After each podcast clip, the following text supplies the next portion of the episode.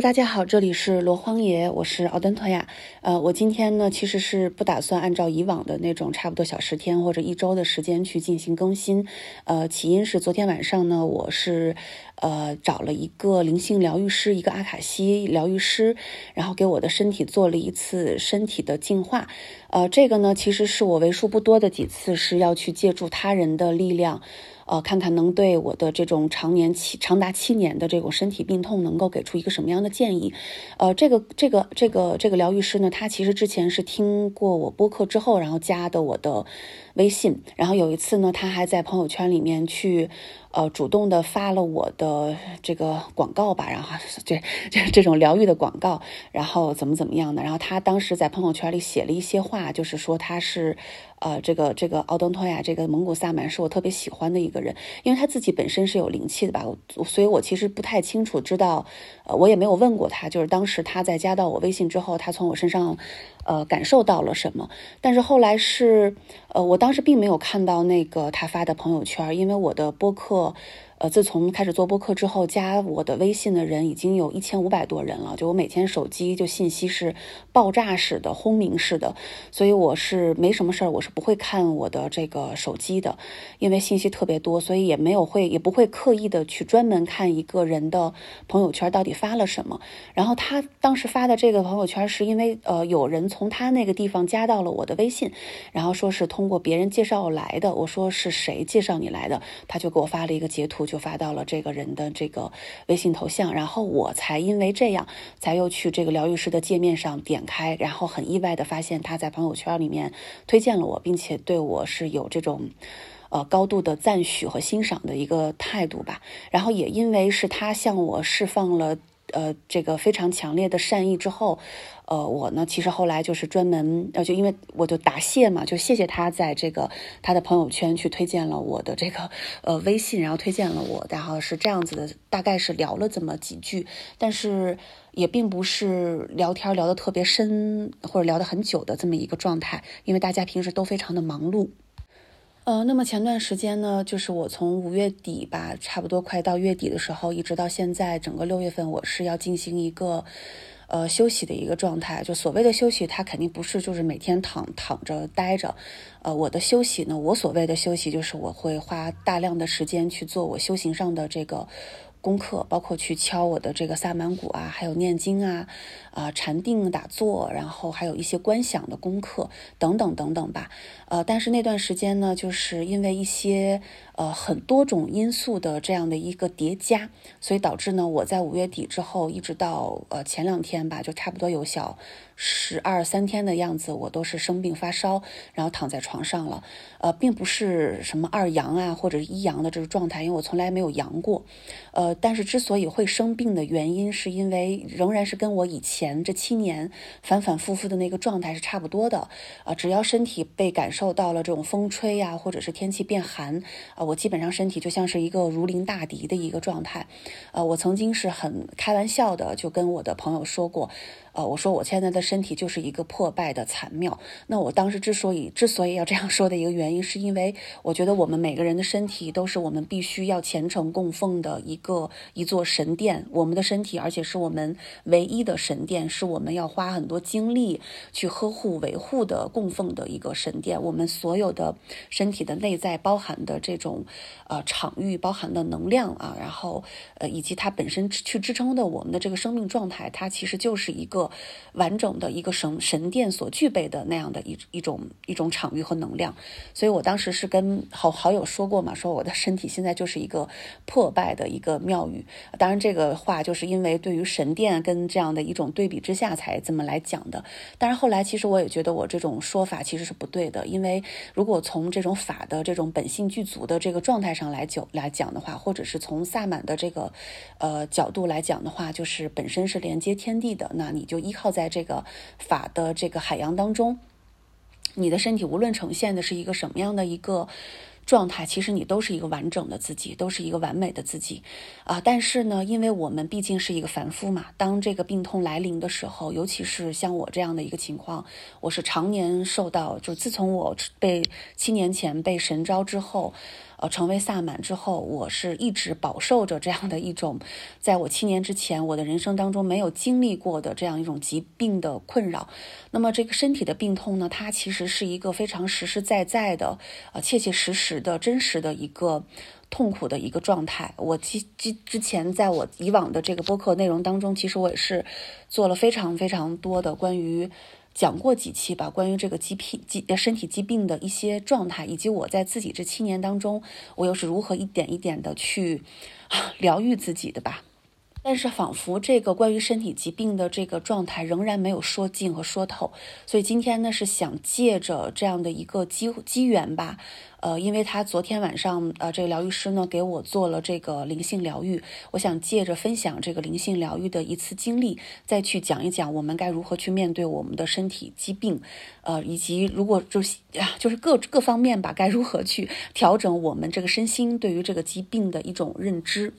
呃，那么在讲述。他是如何给我做疗愈的这个过程之前呢？还是想再分享一下我自己的这种七年以来我所遭受的这种病痛。那首先在七年前呢，是因为呃我的这个。跟我的这个前任呃进行分手之后吧，因为这个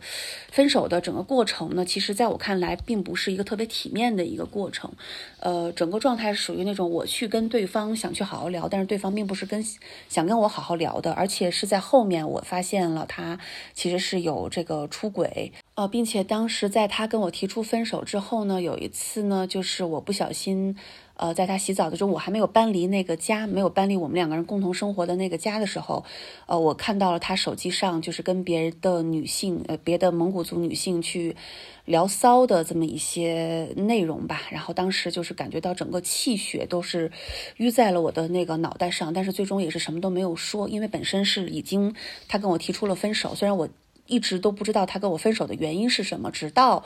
去年的时候，我才知道真相，就是他当时背着我已经出轨，可能不止一次的这么一个情况了。然后，呃，当然分开了，我觉得也是挺庆幸的一件事情。呃，但是我想说的是，这个情事，这个情感的这个事情呢，他当时在七年前，算是我人生当中的一个非常非常重大的一个呃个体的历史的事件，在我的人生的。呃，快四十年的这样的一个状态当中，它可以是被载入我人生转折点的一个时间节点。那么为什么要这么讲呢？是因为当时分手之后，我整个人的状态是非常痛苦的嘛。呃，因为我不能相信，就是也不也好像我不是不能接受分手的这个状态，而是我不能接受他提出分手之后的种种的非常奇怪的那个行为，就他是完全不跟我。讲话的，就他为了逼我分手，就是完全不是不跟我讲话。但是他的年龄当时是比我大八九岁，就是我一直都是无法理解，就是一个成年人在面对这样的一个情感的结束的时候，为什么不能够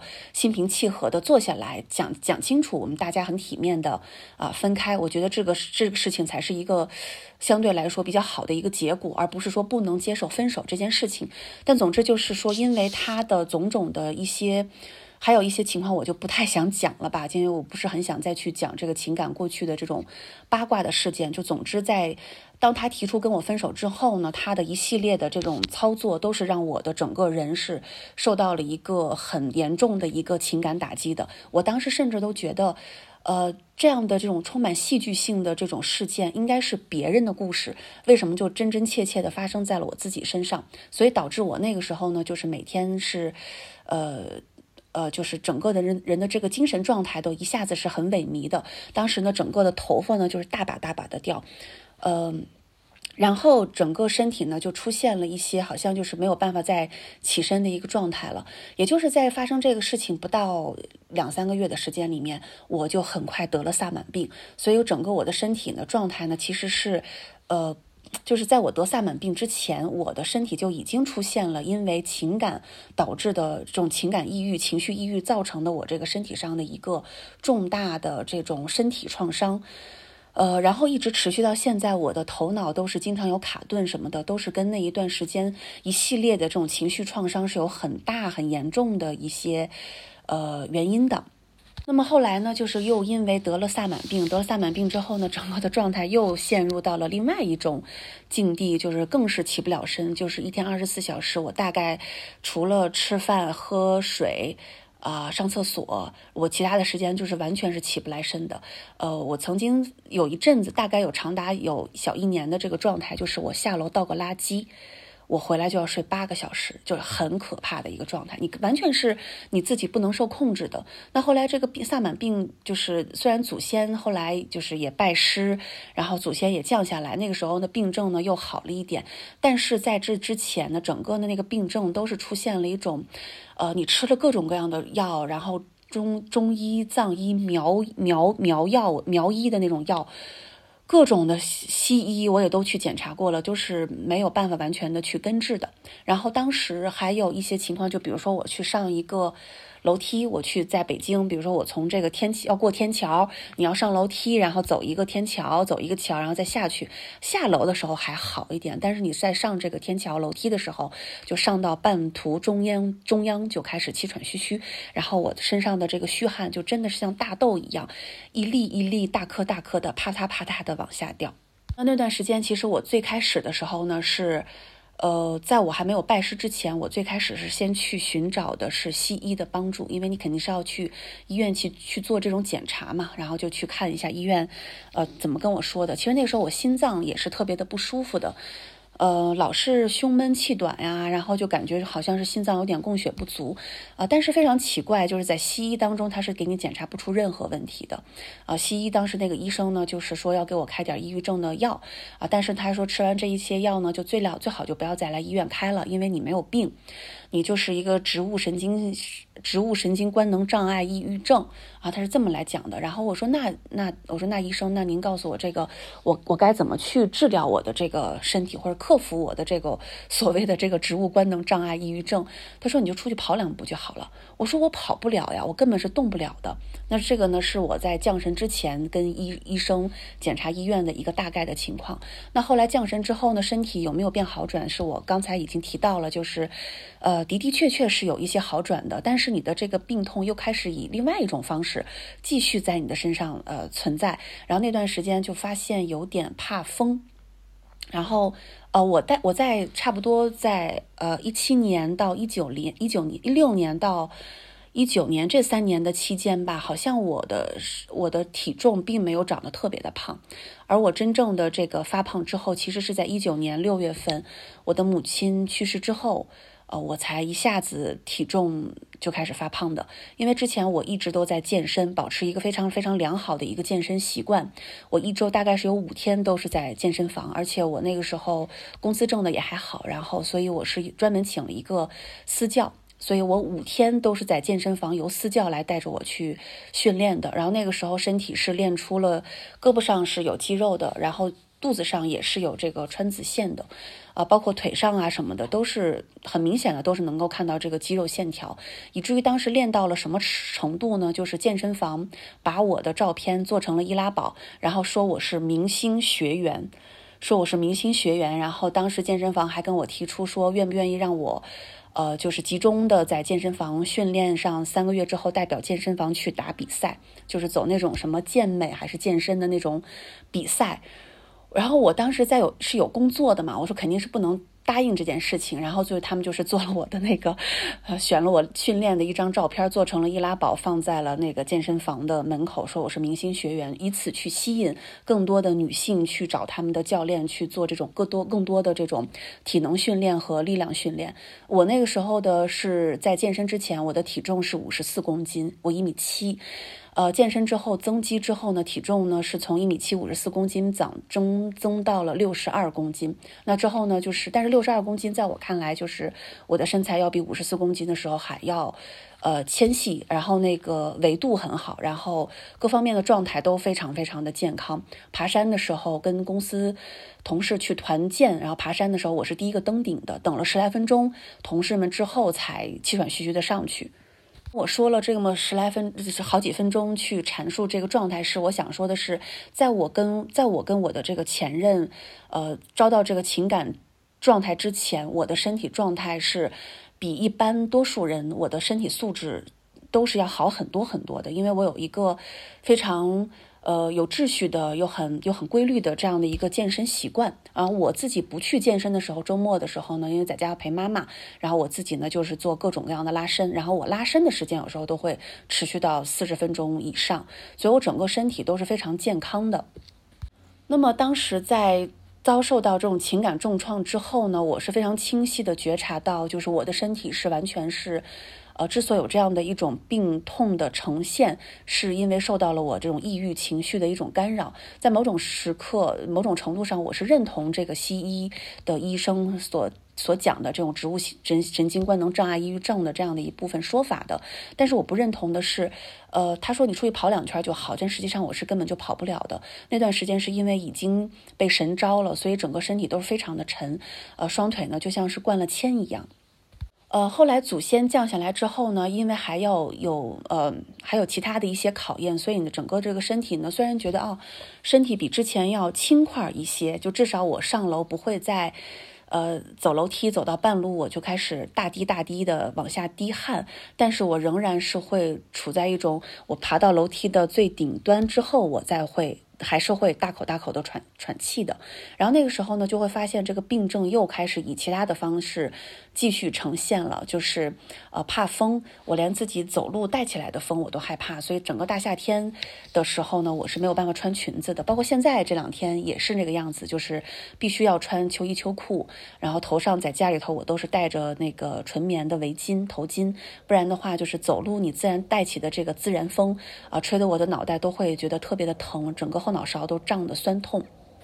呃，萨满病跟这种持续因为情感遭受重创导致的这种呃这种这种身体造成的这种身体的病症是叠加在一起的。那这个情况呢，其实它一直是多年以来这七年吧，其实都没有得到一个很好的释放。因为就在我就是情感遭遇分手，然后没多没到两个月之后，我又开始得了萨满病，然后得萨满病又没。又不到半年的时间吧，我的母亲，呃，因为在早上起来穿拖鞋的时候，那个脚崴了一下，一下子就是摔在了地上，然后我的妈妈就是，呃，直接就瘫痪在床了。所以后来我又急匆匆的，就是在在就是整个把家都搬到了那个母亲家里面去照顾她，呃，就这么一个状态吧。但是在照顾她的过程当中呢，呃，就是因为我的身体本身也是处在一个非常非常。严重的一个亚健康的状态，并且已经是需要别人来照顾我的这么一个状态，但是我没有人来照顾，我只能是去照顾我的妈妈。所以那段时间就照顾妈妈的将近两年的这个时间里面，其实他对我的病症也在某种程度上造成了另一个。因素的一种病痛的加剧吧，因为在照顾老人的过程当中，呃，其实你自己一个人的力量是非常的微弱的。我相信在听我播客的很多听友们里面，可能是有这样的一些照顾老人的经验的。其实照顾老人，无论他是生的什么样的一些病痛，你基本上家里的七大姑八大姨都得来。就就是所有的孩子，所有的兄弟姐妹或者老人的兄弟姐妹可能都得过来，但是我的情况就是没有人来帮助我做这样的一件事情，所以我自己呢一一边呃吃着熬着中药去对抗我的这个身体的病痛，另外一方面还要鼓起一些很花起很大的这个精力和体力去照顾我的母亲，然后以及说在照顾妈妈的这个将近两年的这个时间里面，是因为不能去工作的，所以整个人呢又出现了另外一种焦虑的状态，就是我的未来何去何从？我什么时候才能够重新回到职场？因为我在呃。就是在我生病之前吧，我的事业是一直是呈现的是一个上升期的，而且我是那种很喜欢，呃，把自己搞得很忙忙碌碌的这样的一个工作习惯。我记得那个时候，我除了上班之外，我余下的一些私人时间，我可能是接一些杂志的，呃，约稿，就是去做一些设计师、艺术家或者音乐人的一些采访，或者是撰写一些。呃，跟蒙古文化相关的一些项目呀，或者是文章等等等等，所以我那个时候每天睡觉就是每天就是四五个小时，但是整个人，呃，每天都像是打了鸡血一样，就是我每天都很饱满，因为我做的每一件事情，我都希望自己的人生的所有的业余时间它是不能被浪费的，所以总之就是说，在我生病之前，我是一个非常，呃，相当自律，甚至对自己的自律有些过于苛刻的这么一个。呃，这么一个职场的，向着职场女强人前进的这么一个角色，或者是这样的一个状态吧。那么，因为照顾妈妈这段时间呢，是你不能去工作的，所以你一下子就产生了这种自我价值感的一种。空缺，然后也不知道自己未来该何去何从。然后那个时候呢，我的一个好朋友是一个国内非常著名的一个译者，啊，他呢就是请我去喝咖啡嘛。然后虽然我不能喝咖啡，然后但是就在咖啡馆里面跟我说，他说你还是得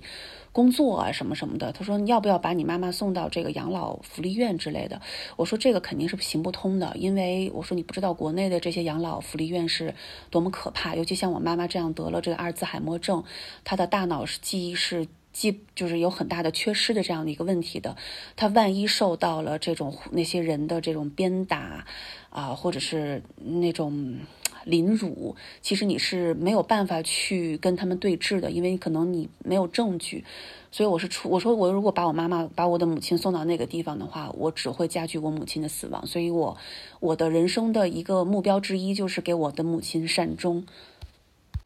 所以那个时候呢，就是我完全是没有也没有办法听取别人的建议。虽然我也知道别人的建议都是，呃，为我好，但是确实是从我的现实层面来角度来考虑的话，是完全不现实的。总之就是出于种种原因吧，就是我只能是自己在家去照顾母亲，呃，然后我的这个身体病痛呢，在我妈妈一九年去世之后呢，就加重了。当时我一个人抱着我妈妈的骨灰从北京坐飞机飞到了呼伦贝尔，呃，然后飞机落地的一瞬间呢，是我的家里面的这个表哥表姐他们来机场来接的我。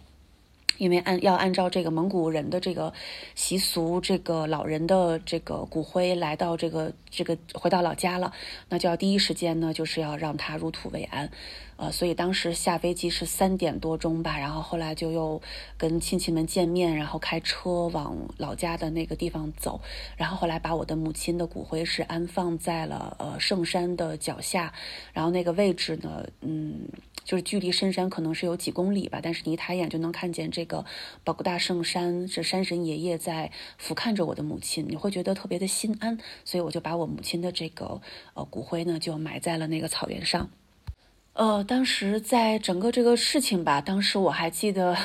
发生了一件事情，因为当天晚上啊，当天早上，嗯，就是。就是要抱着妈妈的这个骨灰要上飞机嘛，然后呢，我就是想最后一眼看一眼妈妈。我以前对骨灰是没有任何概念的，我就以为骨灰就像它字面上所呈现的那个字一样，它只是一堆灰烬而已。结果没有想到，我把这个盒子打开之后，我赫然发现了里面根本就不是骨灰，就有骨灰，但是也有也更多的是骨骸，骨骸，然后一下子人就崩溃了，就是你完全是。呃，不知道，就是一个曾经一个活生生的你爱着的一个亲人，就瞬间只是变成了一堆骨头，然后就觉得非常的，嗯，有产生了很重的一种虚无感。然后呢，我就 当时我就一头晕过去了，就一头栽过去了，就直接栽过去了，就就真的就眼前一黑，我就受不了，眼前一黑我就栽过去了。我在那个。呃，我的那个卧室里面是躺了多长时间我都不知道，但是因为我的飞机是九点八点半就必须要上上飞机了，然后呢，我好像也不知道是，嗯，就是多长时间，反正后来就是自己不由自主的去念经，然后才转醒的。然后醒来之后呢，整个一路上其实都是受到了这个祖先的这个护持，就是登登机，然后也没有 就过安检的时候都没有查出来。行李箱里面带着妈妈的骨灰什么，因为当时特别怕，因为而且当时还看了嘛，就是说骨骨灰的话是必须要提前要向机场报备啊什么的，然后都没有，然后都顺风顺水，然后以及就是落飞机落地之后要开四个小时的车程回到老家，一路上包括在市区的时候都是呃绿灯通行，就一路都很顺。但是呢，后来就是在家乡了的时候。呃，因为想再把骨灰送过去，但是想把这妈妈的四十九天过完之后，我再从老家回北京。啊，就在这个期间的时候，有一天就发现自己在二舅妈家里的床上就起不来，就完全起不来。然后那天我才突然发现，哦，原来这个失去母亲的这个痛苦已经这个情绪，我一直以为这个情绪可能是不是特别激烈的，但是啊，这种这种悲伤的痛苦的一个情绪是像下下。像那种下细雨一样，是那种，呃，慢慢的侵蚀到你的身体里边的。然后直到你突然睁开眼睛，发现你起不来身的时候，你才发现哦，原来已经都这么严重了。然后也就是那天开始吧，我的身体就是从差不多六十多公斤就一路飙升到了七十多公多公斤。然后到现在呢，呃，我当时飙升到七十六公斤的时候，我想这已经是人生的最高值了，我不能不可能再再。再胖下去了吧，然后结果没有想到，就到现在又变成了八十公斤。那这个之所以变到了八十公斤，其实除了就是其实所有的因素，你要按照一些大的事件来讲的话，我们就可以说，第一是呃分手，情感分手之后造成的这种情绪和身体上的这种创伤；第二个呢是萨满病的这样的一个比较严重的一种力量叠加；第三个呢其实就是我母亲的这样的一个去世，给我的打击也是致命性的、毁灭性的。然后这三个。大的这个事件里面，其实还会有很多非常细小的，但是我不太想在节目里面去说的发生的种种的这种小的一些事件。每一个事件其实都对我的情绪内在造成了非常大的一些呃创伤，它导致这些所有的情绪累积下来的这个状态，就在我的身体上形成了一个非常严重的以病痛或者是以慢性病的这样的一个方式呈现出来的这样的一个样貌。比如说这些细小的事情，还有什么可能？比如说是跟这个亲戚有关系的，产生的一些，呃，我在我看起来，我都我都觉得他们不像是人了，他们已经不做不做人事的一些事情。然后所有的愤怒、委屈，以及失去母亲之后，你我我我立刻觉察到的。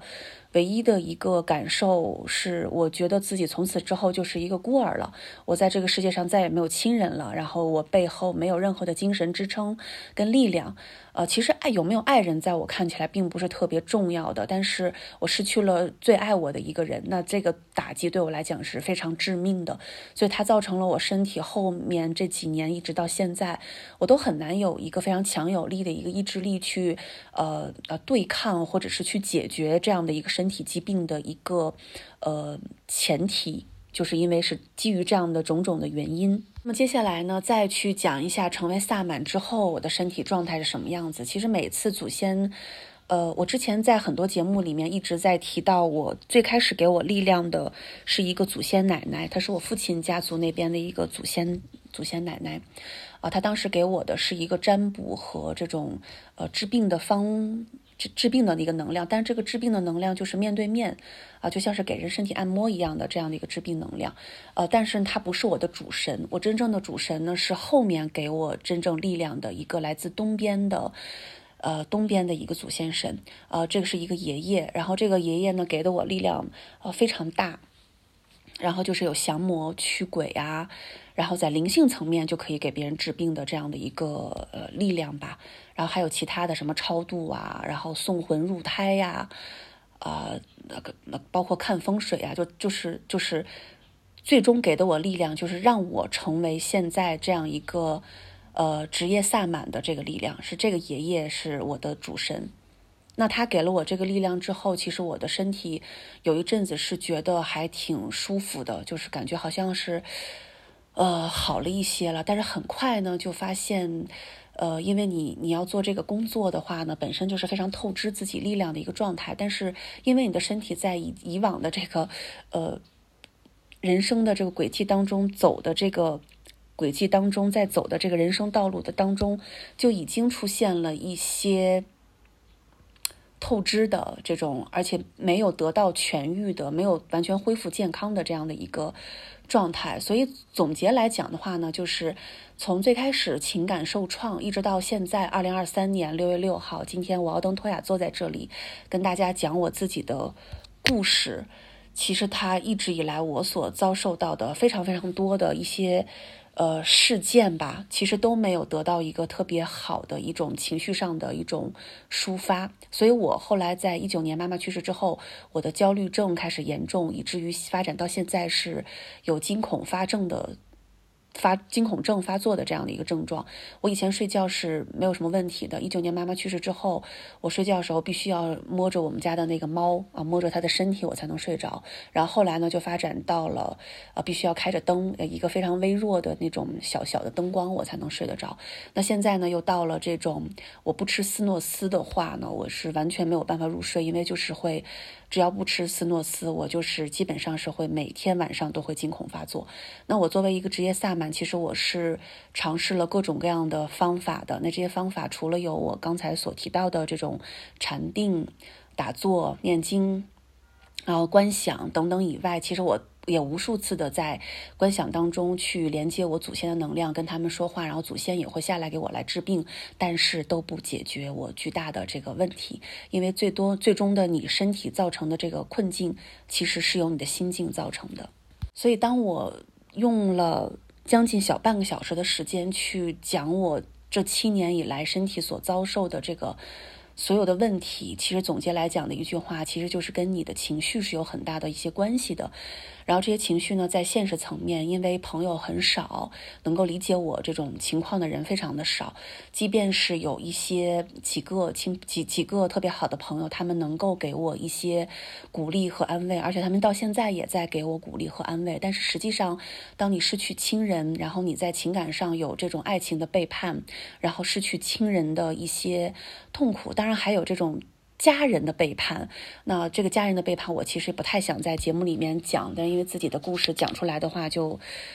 仍然还还是会有一些愤怒的情绪在的，但总之就是说，所有的这些东西我都知道，他们是就是我的这个身体状态到底是由什么样的状态引发的。然后我在这个过程当中，我尝试找了各种各样传统医学和现代医学的帮助，但是都作用不大。然后呢，我也就是经常也吃中药嘛，我这七年一直都在吃药，然后我最近在吃的是藏药。我都已经成了一个药罐子了，但所有的药对我来讲，尤其中药，就是作用完全是不太、不太明显的，然后也会针灸什么的。有些药都是你呃，有些方法吧，都是一开始有点作用，但最后就是没有什么太大的作用，呃。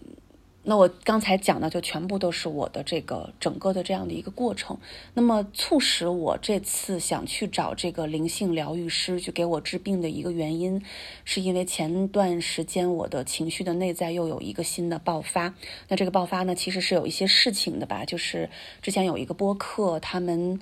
呃，那个其中一个主播来找我做过一些萨满的法事，我说给他做了一些驱魔的一个这样的一个仪式，也给他做了一种治病。但是他在播客当中讲的关于我的或者萨满的一些内容，其实都是有这种非常严重的一些信息偏差的。我后来也在这个节目里面给他们留过言啊。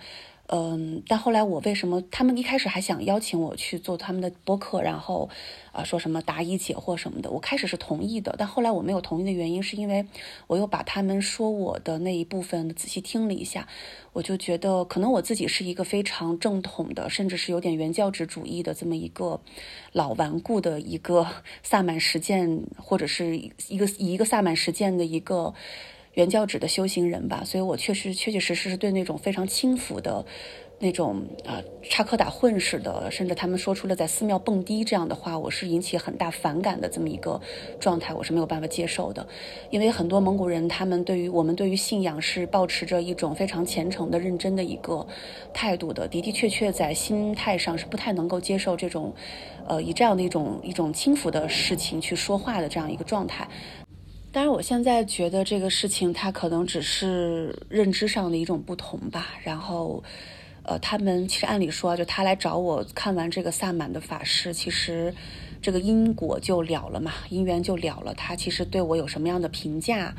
啊，他想怎么样去理解这个事情？我觉得那是他的自由，其实确确实实他的自由。我也因为英国了了，也是无所谓的一件事情。但后来呢，是因为从他那边又有一个女的来加我的微信，然后。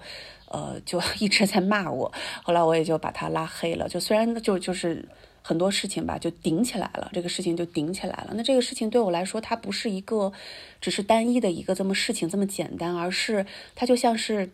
这七年搭积木一样，就是你一直都在搭这个积木，然后只不过刚好到了这个点，由于这个事情，这个事情就是最后这么一块积木放在这个摇摇欲坠的这个积木上，整个就轰弹，轰的一下子就全部都倒了。所以当时就是呃有点急火攻心，情绪不佳，然后一下子就病了。因为我这个。我刚才也说了，我的身体本身就是受到这种情绪的很大的一个波动导致的，有产生了后面一系列的这样的一些病痛上的一些问题的。那后来一下子这样的一个状态之后呢，就是当时头特别疼，然后导致我这两天就是非常的怕被风吹，然后加上呢西北的风呢确实是比较硬的，我睡觉呢都是必须要戴帽子的。然后那天呢就是洗了个澡之后吹完头发，晚上睡觉也是戴着帽子，就觉得浑身不舒服。然后以及整个四五月份，呃，看了。太多的人了，每一个人治病的人身上其实都有魔道众生，然后每次驱魔之后呢，我的身体就会有点不太舒服，然后累积到五月底的时候呢，是又做了两个比较大型，三四个吧，不止两个，三四个比较大型的那种驱驱魔的法仪仪式。然后当天晚上，其实我有两天晚上就是做完法事之后睡觉的时候是觉得有点发烧的迹象的，但是都没有完全的烧起来。直到因为那个播客有一个女性来加我之后，我就一下子就是急火攻心啊，不能说急火攻心，就是好多好多事，就是那个积木垒到那个地方就啪的一下就倒了。所以它对我来说就是这七年以来所有事件的一个。一连串的一个反应，而且最后的那个事情呢，对我来说就是它牵引出了我这七年以来所遭受到的所有身体和心灵上的种种的这种呃创伤和这种没有办法向外去抒抒发的这种情绪上的这种东西啊，最终呢，它就是让我烧了有十二天吧，今天是第十三天，但是已经是整个人的状态还相对来说比较好。不怎么再发烧了，所以基于这样的一个原因呢，然后我就发现，其实当我在身体突然出现这样的一个情况的时候，我还有一些躁郁的一些状态发生，啊，但是呢，因为我毕竟是修法的，所以我还是能够去控制我整体的这个。呃，心理层面这个情绪的，但如果说我不去修这个法，或者我自己没有这种绝招的话，我任由这种情绪笼罩我的话，可能我现在每天吃的就不只只是斯诺斯，呃，可能我就是要去吃一些治疗躁郁症的一些药，然后基于这样的一些总这样的一个原因吧，然后我就去找了那个一开始就对我释放了强烈强烈善意的这个疗愈师。接下来呢，就是步入到另外第二部分的一个正题了，就是他是怎么给我去疗愈的。那么他是昨天晚上给我做的疗愈嘛，然后前天晚上的时候呢，他其实就是去主动的去感应了，连接了一下我的一些能量。呃，他有就是也是跟我说了几句话吧，然后但说的不太多。啊，他就是说是那个，呃，他说我是个特别通透又很敏感的一个，呃。管管道，然后呢，他说我自己呢，嗯，也顶多是起到一个能让你信任我的一个结果，但是他在当时呢，就是给了我很多鼓励吧。他说你你真的很好，你要相信你自己。啊，大概是就是这个样子。然后昨天呢，就正式的就是做了这样的一个疗愈。他的方式是这样子的，他首先是让我躺下，躺下之后呢，那个。呃，去帮助我清理一些可能这个不属于我的能量或者情绪啊，等等等等。他的方式是这样子的，除了躺下之后呢，他就让我去观察我自己的这个身体，然后让我觉察到说有没有一些可能是不属于我这个身体本身能量的这个部分啊，并且问我这个能量是在什么地方。然后呢，因为我的这个。呃，因为我的这个能量呢，是有一部分呢，的的确确是连接到了幽冥界众生的。呃，那用佛家的话来讲呢，就是下三道。那么下三道呢，它其实对应的就是你的这个呃双腿的这个部分。人的这个双腿部分呢，其实它基基本上是指向了这个下三道的部分。所以我在成为萨满之后呢，我的双腿基本上是每天都是冰凉的一个状态，寒气逼人，尤其是在清明节，呃，还有这个阴历七月的时候，以及就是说外边的能量特别阴的时候。我的双腿呢，就像尸体一样冰凉。即便在夏天，我打开了电热毯，我的上半身热的，啊，热的像，热的像那个就是狂冒汗啊！但是我的腿仍然是冰凉冰凉的。所以整个这个状态，其实我是没有办法。我这两年真的是一直都在适应，然后在努力的接纳这样的一种状态吧。但是每次有这样的一些有阴性能量比较强的时候，我的双腿就是在第一时间就是非常的敏感，然后也很痛苦，然后有时候真的是疼的我就是躺在床上就是哭，因为这种疼痛是你没有办法去忍受的那种疼痛，而且那种冰凉感也不是。我们人类所认为的那种冰箱的寒气呀，什么冰棍的那种寒呐，冰柜的寒，都不是那种寒，是一种带着毒的那样的一种你难以形容的那样的一种尸体一般的那种冰寒感。那这个东西呢，它其实就是下三道的那个能量。所以呢，当时他在给我做的是这个，让我去感知不属于我的能量的时候，我就说啊，的的确确是有一些这种。呃，来自于下幽冥界的这个能量是附着在了我的这个双腿跟子宫腹腔的这个位置，然后呢，我就跟他说了，然后呢，他其实采取的策略其实挺简单的，就是他首先是承认这个能量的存在，并且呃，保持着是所有尊重宇宙间一切能量的，就是没有黑白是分的这样的一个判断，就是这种能量是不是好也不是坏的，它是一个中性的，所以无法去判断它，保持着尊重一切能量的一个状态，然后。那让我去想象，让我去观想，不是想象，去，呃呃，去感受，说这个能量它是一个什么样的形状，呃，它有没有名字，它有没有脸庞啊？大概是这个样子。然后呢，就是采取了是一个跟这个能量去进行对话的一个，呃，重复性的一个一个呃疗愈的方式。那么重点呢，我是想讲一讲，就是说他有几个问题一直在重复的去问。他首先是去问这个能量团，就是问这个能量，就是他为什么要依附在我的。身上，然后他去问他，就是，哎，我其实都有点忘记了，因为我的头脑卡顿的比较严重。呃，就是，呃，去问他，就是我跟他，他跟奥登托雅跟我，呃，有没有什么相似性？好像是有这么样的一个问题，它一共有三个主要的问题，但是我现在只记得这么一个了，就真的很抱歉。虽然昨天晚上发生的事情，但是这个细节我是真的是一点都想不起来了。然后他会把这个问题呢再重新的抛给我，就是说问你奥登托雅，你觉得你跟这个能量有什么相似性没有？我记得我在第一次在回答这个问题的时候，我说我跟他是相似的，就他既是我，我既是他，大概是这么一个情况。然后他呢就是不断的重复的，呃，先问他，然后再问我，同样的有大概三。到四个问题，然后当时后来就是在做到第几遍的时候，第二遍还是第三遍，还是第三遍第四遍的时候，他继续问我，就是你觉得你跟这个能量有什么样的相似性？然后我终于说，我说我不认为我跟他有相似性，因为我现在是看到我的脚底升起了一股白色的纯净的能量，我比他更慈悲，我比他更。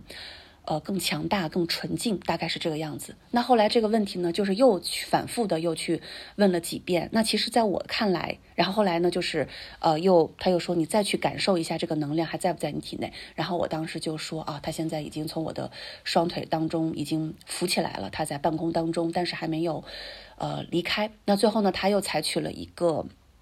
方式就是他这个疗愈是他自己来说的。他说：“现在你啊，因为他的这个能量团的目的呢，是来在你身上，呃，是为了去吸取你的这个能量的。因为当时我们。”在对话的过程当中，这个能量自己说啊，他是来我这儿是来吸取我的这个力量的。然后呢，这个疗愈师就说：“他说那托雅，你现在呢就是，呃，告诉这个能量团，就是他的的确确是把你身上的所有的能量都吸取走了。他是最厉害的，他是宇宙当中最厉害的一个能量团。但当他在做这样的一种话语引导。导引导引导的时候，我内心是没有升起任何的愤怒，或者是不满，或者是恐惧，觉得说他为什么凭什么，他为什么，或者是凭什么把我的力量去，呃吸走，完全没有的，因为我当时整个人的状态是因为我知道我自己是连接天地的一个。合格的萨满，我不敢用优秀的萨满来形容自己吧，我就是用一个合格的萨满来形容自己，因为我信靠的是祖先的力量，信靠的是法的力量，或者是菩萨的力量，来自上界的宇宙本身的这种非常纯然纯净的力量。那么我的身后，我既然作为这样的一个通道，我连接的就是法界，我连接的就是宇宙的这个法，无论任何任何一个能量，就是它。就是包括了这个所谓的这个能量团，还是说今后再来其他的一个什么样的一个能量团，想从我身上去吸取这个力量，我都会给他们，因为我作为信靠法的这样的一个呃萨满，我的身后的这个法是浩瀚无边、无穷无尽的。因为保持着整个在他语音引导的过程当中，我保持着这样的一个信念的时候，我突然听到了这个能量团发出了一阵呜呼的那种哭声，然后他在跟我说：“为什么你不愤怒？为什么你不感到恐惧？”我说：“有，因为我是一个萨满，我信靠的是法，而我的身后是有无穷无尽的法。你今天想拿多少，你从我身上想拿多少，你就去拿多少。”然后后来呢，我也把这一部分呢也跟这个疗愈师去分享了。那大概就是这样之后之后呢，就是说这个 能量团就消散了、散尽了。然后呢，我就我的感受，就包括我跟这疗愈师，我第一就是结束之后，他说你可以睁开眼睛回到这里，然后我们可以去交流。然后我跟他交流的第一句话就是说，呃，也是我现在想跟听友们去分享的，就是我觉得这个次的疗愈，在我看来是一个非常成功的一个疗愈，就是他，呃，你说在灵性层面，他肯定也是帮助我去。呃，清理了一些负面能量，但这个负面能量呢，其实跟我在定境当中做的这种观想，或者我自我的这种疗愈等等等等，都毫无差距，就没有什么太大的差别。所以整个这个状态，我是非常清楚是为什么会出现这样的一种情况的。但是这个意象在更多的层面，我觉得是一种起到了心理学上的一种辅助跟治疗，就是他通过这种灵性层面的一些意象，告诉我说，因为最终我是战胜了那个黑色的一团能量团嘛，那么其实也就是告诉我。说，其实你奥登托亚，无论你这七年以来，你经受了怎样的一些个体的苦难，就是因为确实成为萨满是要承受的很多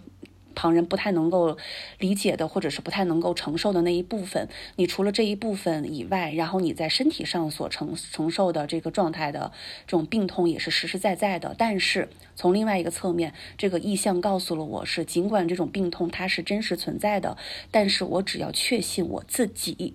我只要确信我自己，我确信我就是那团光，我确信我就信靠着法，我自己就是一个本性具足的，呃，这样的一个临在这样的一个我的时候，我是能够战胜这种身体疾病带来的这种不安、恐惧和其他的这种所有的这种负面能量的。所以从这个角度上来讲，我认为昨天晚上的这一次疗愈是相当成功的，呃。就是因为他帮助我重新确立了我自己的一个力量，给了我更大的一个信心。其实这七年以来呢，我尝试了用各种各样的方法，并且我一直都觉得自己是一个我能走到独自一人，呃，也没有家人的支撑，没有什么，对吧？亲朋好友的支撑，我独自一人，我的社交圈是为为零的这么一个状态。我独自一人走到了我今天的这一步，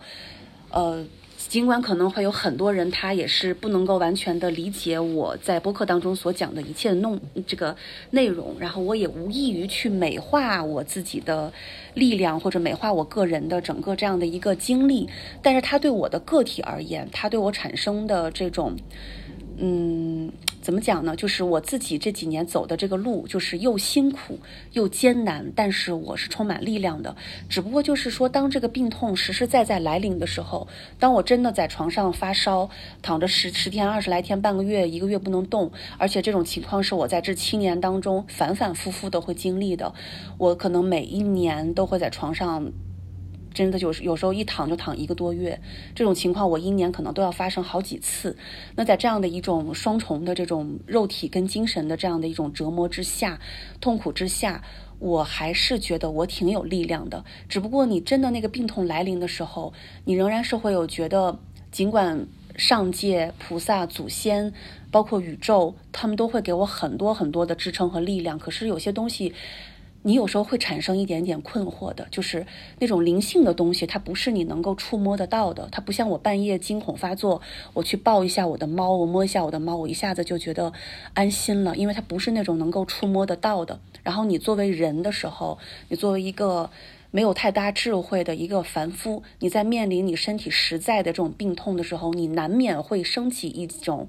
犹豫的东西。那么我觉得，像昨天的这个疗愈师，他给我的就是让我犹豫的这一部分不要再犹豫了，或者是给我提个醒，就是你未来如果再去犹豫的时候，你想一想，你今天在疗愈的过程当中，你是如何去战胜了，或者是去接纳了这种这种所谓的这种病痛，要从你身上吸取你这种元气的这样一个状态，你自己在这种，呃。当你认为你的这个能量被这个黑色的能量、你的元气、你的力量啊、你的法法气、法力都被这个黑色能量吸取走的时候，你在这个过程当中，你没有经验到那种恐惧的状态，反而你心里升起的是一个想去祝福这个黑色的能量，让它变得更强大。而基底的一个基础的原因，是因为你信靠的法，你自己就是法，你自己就是一个本具本性具足的一个。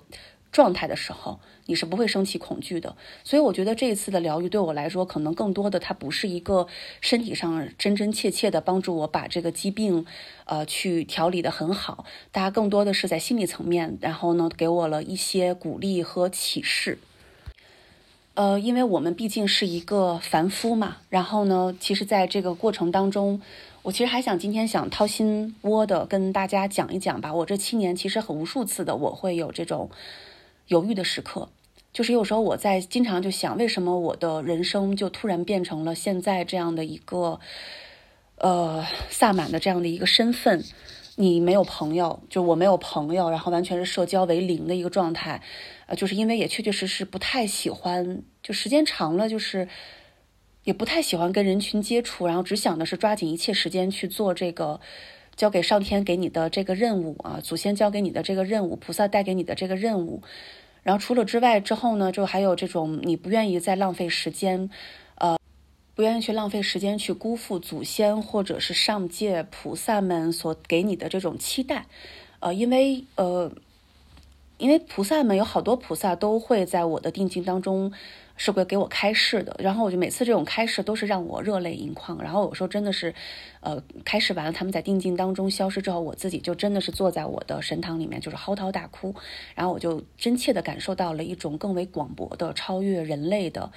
来自于宇宙真正真真正正的那种纯然的那种厚重的、温润的那种爱。无论他们是来自祖先的爱叮嘱，还开始和开始，还是来自于菩萨的那种爱叮嘱和开始，就每一种这种临临在吧，这种来自高维的这种临在，都会给我一种深深的感动。呃，但是你的自己的的确确是你还是活在这种实实在在的这种三维的物理层面的这个世界里面的。当你每天工作完之后，你突然发现你的微信只能跟两个朋友去聊聊天儿。的时候，然后没有人，当你特别痛苦的时候，你也没有再找不到第三个人去听你的这种倾诉，呃，说话的时候，就是你有时候会有一种孤独感的产生。然后我自己其实也没有那种特别寂寞啊那种情绪是没有的。然后我自己很多时候也能够觉得。我是适应这种生活的，我不但是适应嘛，我是完全接纳的，觉得很开心、很很很欢喜的一种状态。但是就是你，你架不住你是一个人，你是一个凡夫，你没有你的心智没有那么高，然后你的智慧没有那么深刻，然后呢，你的六根六识又是不断的会被外界的一些讯息或者一些现象去染着。就是窗户外边有一个树被风吹了一下之后，你就会觉得啊，要变天了。就是有会有这样的一种感受的时候，你自己就会觉得缺失了一些力量。那你自己自己在自己的这种绝对是自己的这种状态的时候，你是需要别人给你一些力量的，你是没有什么力量的。所以是因为有这样的一个状态，有时候会包括在法的这种状态上，也会有这种产生这种犹豫感吧。但是昨天这个疗愈呢，其实它是在我彷徨的时候，然后或者是在我偶尔未来可能也会出现这种彷徨徘徊的这样的一个时候，它还是能够给我一个提个醒，就是我会去想一想我昨天晚上疗愈的过程当中我所体察到的一些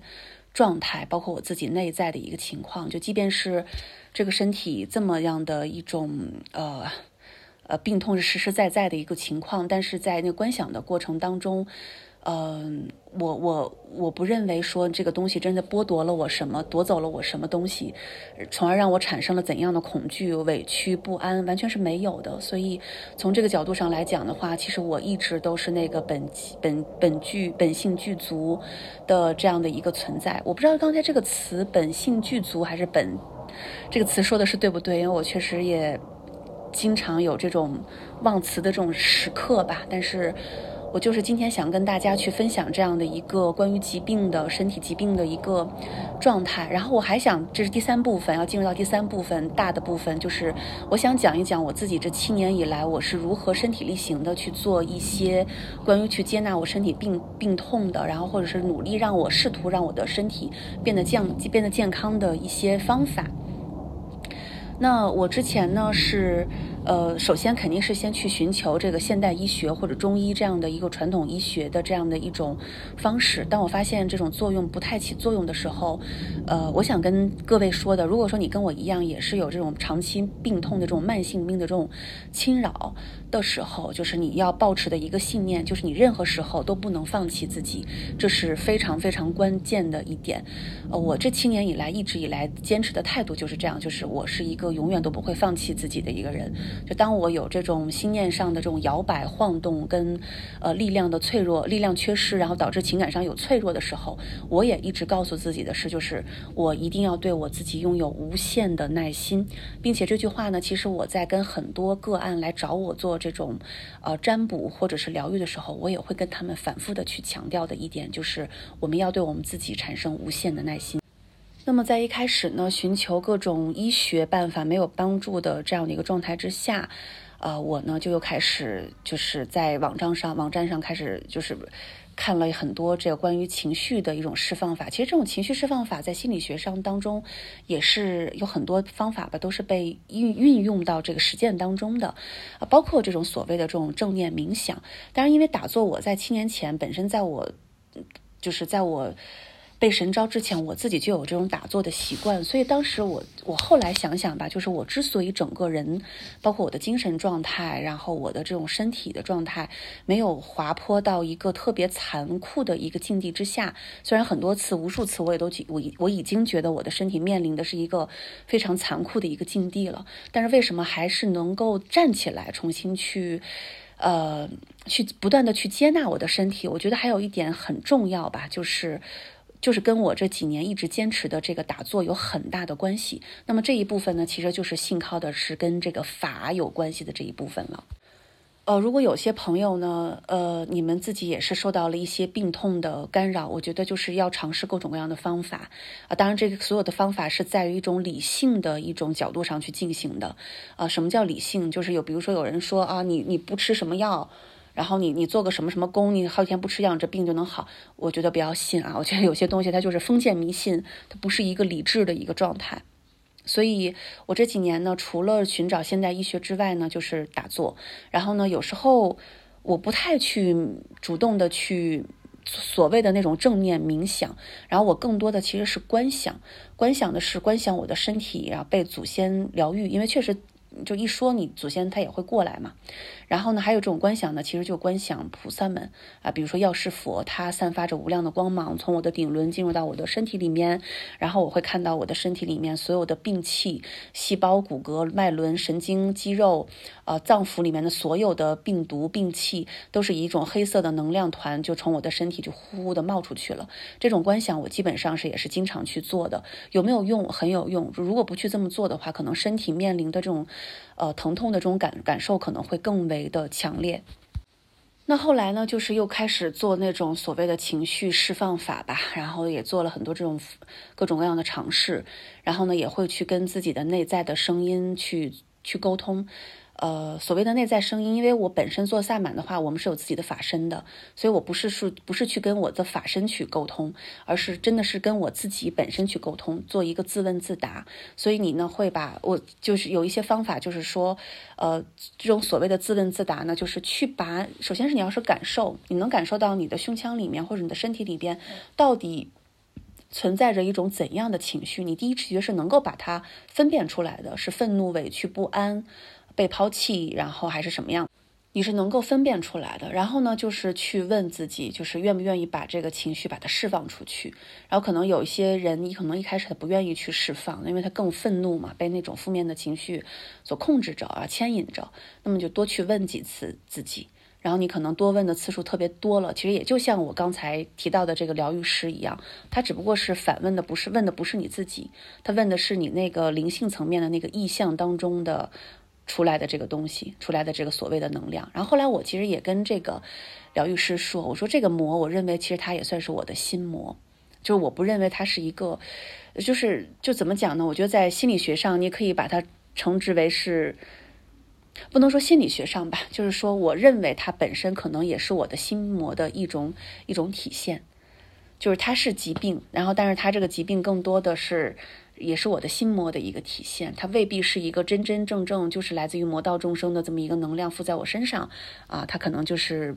我自己创造的，它很可能也是我自己创造的。但是当不管是你自己创造的还是你感召过来的，当你保持着这样的一种坚定的。信念，你确信自己的力量的时候，你能够化解。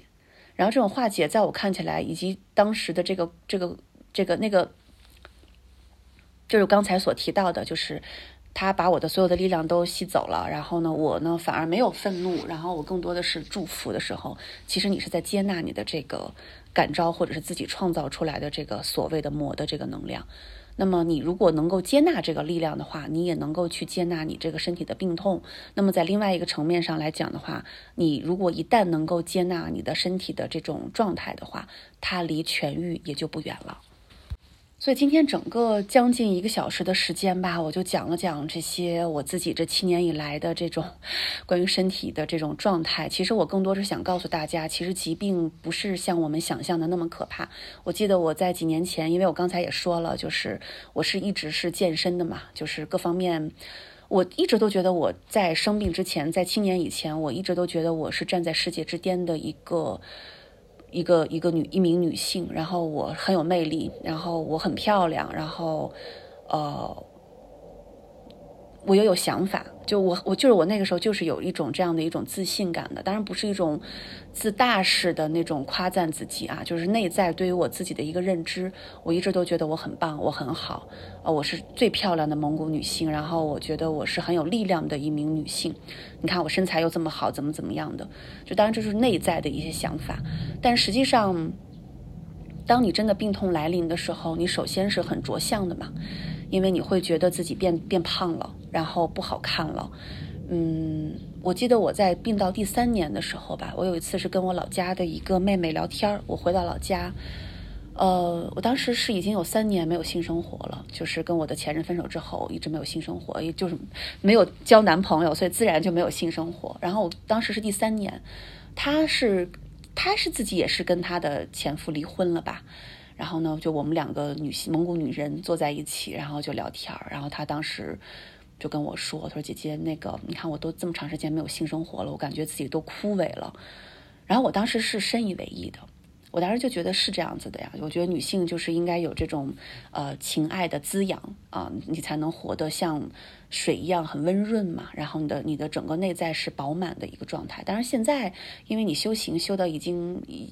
不能说到了一个什么样的境界，但是你的认知肯定是跟过去又是不一样了，产生了一种更新的一种状态，所以肯定也不会再去这么认为你自己的这种没有性生活就觉得很枯萎呀，或等等等等。所以一开始的其实也是很着相的，对于身体的这种认知是停留在一个非常浅层的一个状态里边的。我当时。呃，我记得真的头三年我是完全不能去接纳我的身体的，因为以前一直这种健身，我的身体是一片肥肉都没有的。然后我记得我以前还经常在朋友圈里头说，我说我不允许自己身体出现任何一种体脂率很过高的那样的一个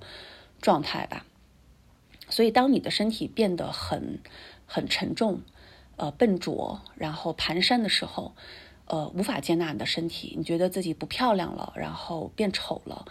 其实真的是花了好几年的时间，我觉得我头四年可能都是没有完全接纳我的身体的。然后，但是这种不接纳你的身体的状态，其实就是另外一个层面，就是你不接受你自己，你不接受你的现状。然后后来是在第四年的时候，我才产生了这样的一种变化。所以大家看，我自己作为一个。嗯，因为那个时候就已经开始修行了嘛，就是自己作为一个修行人，其实，在一开始的时候，我也是有非常多跟大家一样的这种，呃，很浅显的对于生命的、对于命运的、对于灵魂的，呃，对于身体疾病的这样的一种肤浅的一种认知，所以整个那个时候，其实自己心智上其实并没有得到一个怎样的一个提升。所以我昨天也是跟我的这个疗愈师也在讲，所以我也是我今天想分享给大家的，就是疾病在某种程度上它可以成为我们的人生经验，因为这是我自己这七年以来换得的这种血泪史而得到的这么一点点浅显的一一点点体证。就是首先你这个身体啊，其实身体的如果说你的病痛是没有办法去呃得到一些改变的，但首先还是要保持着一种坚定的信念，这个信念就是。就像刚才所提到的那样，你是依靠着法的。那对于普通人来讲，就不要讲法了嘛，因为很多人他是不修行的。我们就说大家就说就说像我们所有的这种普罗大众，你们是圆满的，我们是圆满的，我们是完整的，我们是完美的。我们整个这样的一个作为一个人的一个灵在，本身就是一个完整的一个状态。但是为什么在疾病，我刚才提到了，就疾病它可以成为我们的一种人生经验。是因为在整个这样的一种痛苦的，呃，蜕皮式的这种流血式的这样的一个人一个人的战争里边，我惊艳到的更多的就是我的心境的上的一种转变。就是我逐渐逐渐的开始对我的这个肉身不能再产生太大的一种执着，你完完全全是要回到你的这个灵在的本身，你要向内向内看看内照自己嘛。你回到你的灵在本身，回到你本性具足的这样的一面的时候，其实你的心境一转，疼痛它也不是疼痛了，苦就不再是苦了。我昨天以及我今天，我昨天跟那疗愈师也说，包括今天我，我也在下午的时候跟我的好朋友在讲，我说，呃，我说这个疗愈师当然肯定也没有完全把我的身体疾病治疗很好嘛，但是我认为它是一个成功的一场疗愈，嗯，而且在未来可能我的身体仍然也会面临着这样那样的一种疼疼痛，这样的实实在在的会让我哭出声的这样的一种痛苦的东西。痛苦的部分，嗯，但是呢，它可能不再障碍我了，它不会成为我的问题。嗯，尽管这个过程当中，我认为啊，就是它可能是我修行当中必须要去克服的，通过身体的这种病痛来达到这种修行上的一种心智上的提升啊，或者所谓的那种能够得到某种程度的智慧。当然，这种智慧到底能不能达到，我其实还不敢去。呃，做一个怎样的一种预预言吧？但是我觉得，至少是通过一次又一次的你对于自身的这种痛苦的觉察，肉身的这种痛苦的觉照，你一点的一点的去剥离了你对于肉身的这种相的执着，以及你对痛苦更为实，就是更更为深刻的这样的一个经验的时候，你的心智就是得到了一个提升。也就是说，当你的心念开始转变，然后对，然后这里头还想说一下，就是。我的这个疗愈师，他也跟我明确的说了，他说，呃，他说我之前见过有一些人，他是只通天或者只通地，但是你的的确确是上通天下通地，所以你自己就是一个非常敏感的通透的一个，呃，通一个管道。所以呢，他说，呃，他说，他说你的这个身体虚弱的的确确不是说你给你做萨满法事造成的这样的一种身体的虚弱。确确实实就是因为你上通天下通地，所以就是会有很多能量会流经到你的这种身体里边。有些有些能量呢，呃，反正他给我传递的意思，我自己认为就是可能有一些能量是我能够意识到的，但是有一些是我意识不到的。但总之就是说，我的身体就会出现这样那样的一些问题。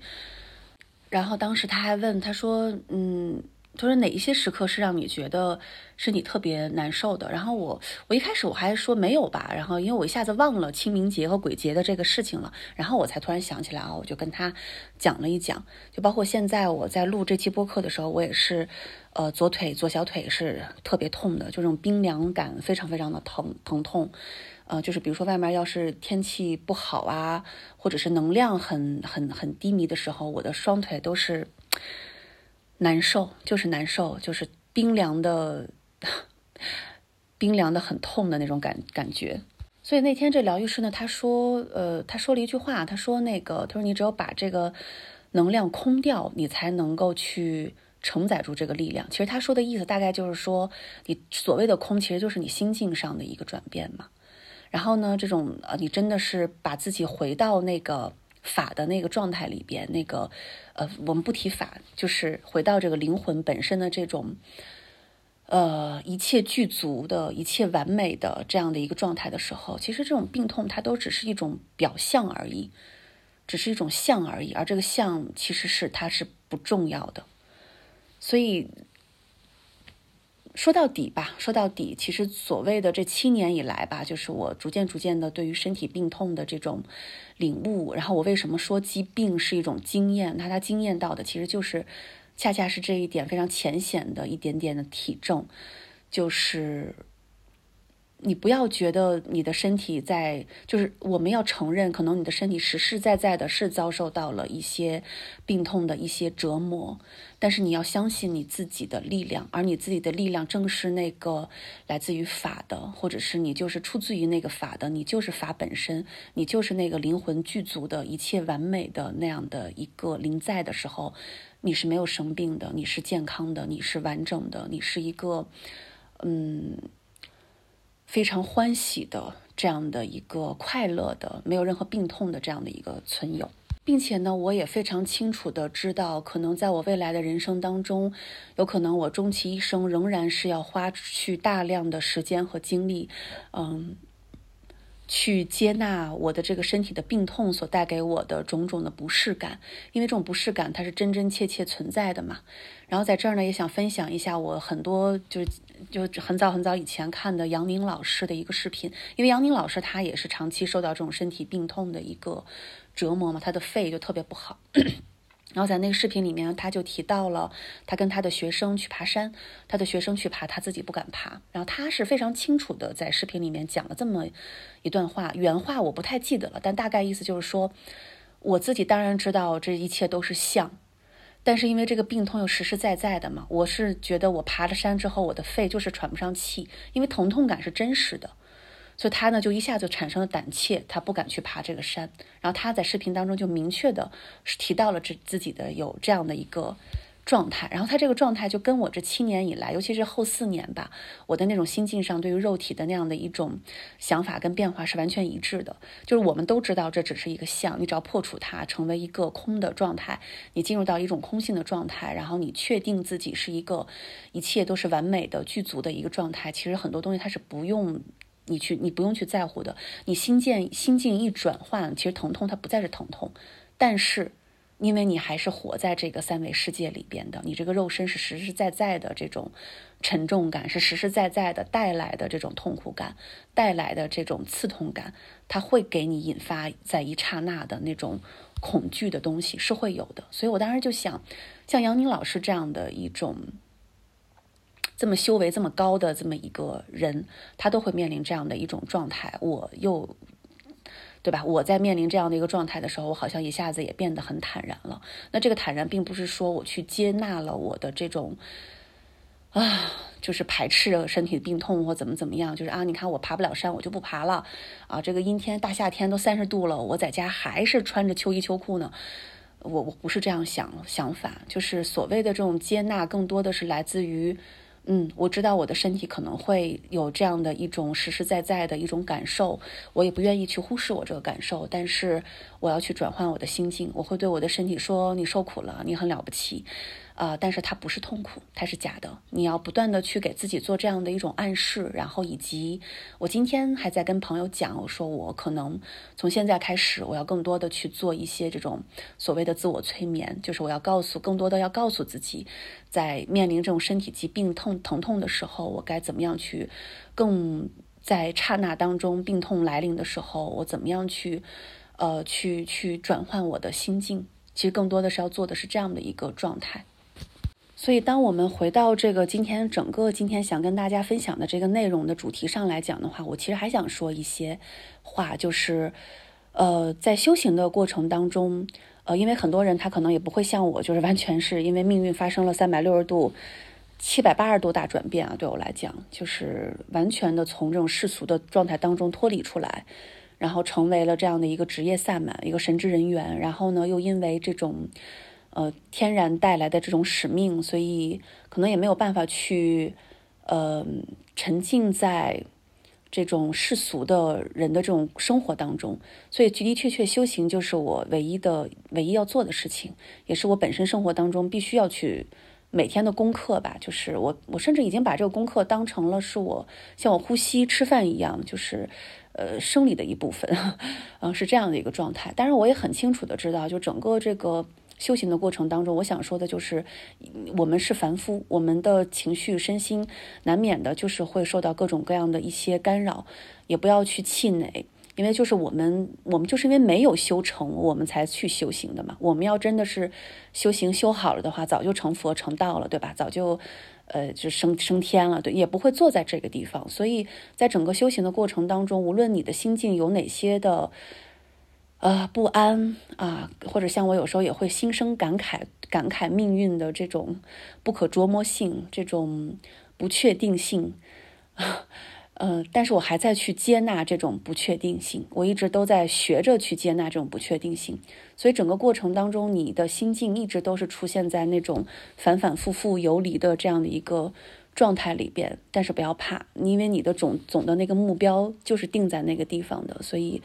要一点一点的向着那个目标去前进就好了。所以还想说什么呢？就是。很多时候，你就算是自己心里知道该怎么做，甚至你可能也会身体力行的去做一些事情，但是你难免就会没有，就是没有心力，会有心力匮乏的这样的一种时刻。你如果没有这种外力的一些支持，就是会有一些反复和起伏。何况是那些心性本身就不是很定的这么一些人，那更可能在这种面临这种身体疾病呀，或者突然人生当中遭受到了一些，呃，一些什么样的挫折的时候，容易产生这种。呃，这种状态，但总之，其实，呃，怎么讲呢？因为修行它是一个螺旋上升的一个过程，你这个中间一定是会有起伏的。这个时候一一定是需要你去依靠你的心念，道心坚固啊。然后呢，就是包括同修，他能不能够给你一些鼓励和支持，也是必要的。所以我就特别感谢这位疗愈师吧。然后他昨天也。听跟我跟我说话嘛，然后我们俩语音，然后结束之后，他就跟我聊，他就他就哎呀，真他说他说我兔雅我我也特别开心，我今天也很荣幸能够协助你。我说我我我说我我觉得我才是应该是那个荣幸的那一部分吧。我觉得是，呃，有另外一个角度去讲关于我身体的这一部分，其实它将坚定了我对于法的一些信靠。所以怎么讲呢？就是你明确了你修行之路当中的那个作用，它起到的就是一个火花的那种意义。那这个身体层面，其实那肯定是一个巨大的一个影响。但是另外一个角度，它一定是你前行修行前行的一个巨大的推力跟助缘。所以我觉得通过这次疗愈，我明确了我的一些心念，也不能说明确，因为这些心念我自己以往都知道，我什么都知道。但是你难免会有心力脆弱的时候。所以，嗯，还是要保持坚定出一个更重的一个信念，就是要坚定不移的通过灵性的觉知去影响身体。那这个呢，其实就是你的心的作用。然后，像我的这个身体在这种痛苦的状态，如果通过西医看，那就是。非常亚健康啊，中医的角度就是是就是什么各种各种慢性病啊，各种气血不足啊，什么什么的。但灵性的影响是我自己能做到的，虽然它可能会慢一些，但是，呃，或者是说它可能也不能彻底的好转，但是它一定能对我的身心有一个较大的一个改善，这个是一定的。所以，我就是想跟大家花了这么长时间去分享关于疾病带给我的这种人生体验，以及我在修行当中通过身体的疾病所体证到的那么一丢丢的一些，呃。体证吧，分享给大家。然后我也希望我能够不断的通过这样的一些关于对于肉身的这样的一些呃觉照到这种肉肉身或者是身体疾病的这样的一个状态，向着那个智慧去靠近，然后一点一点的去提升我的心智，最终达到一个定境就定界会的这么一个状态吧。以上，那我们下期再见了，拜拜。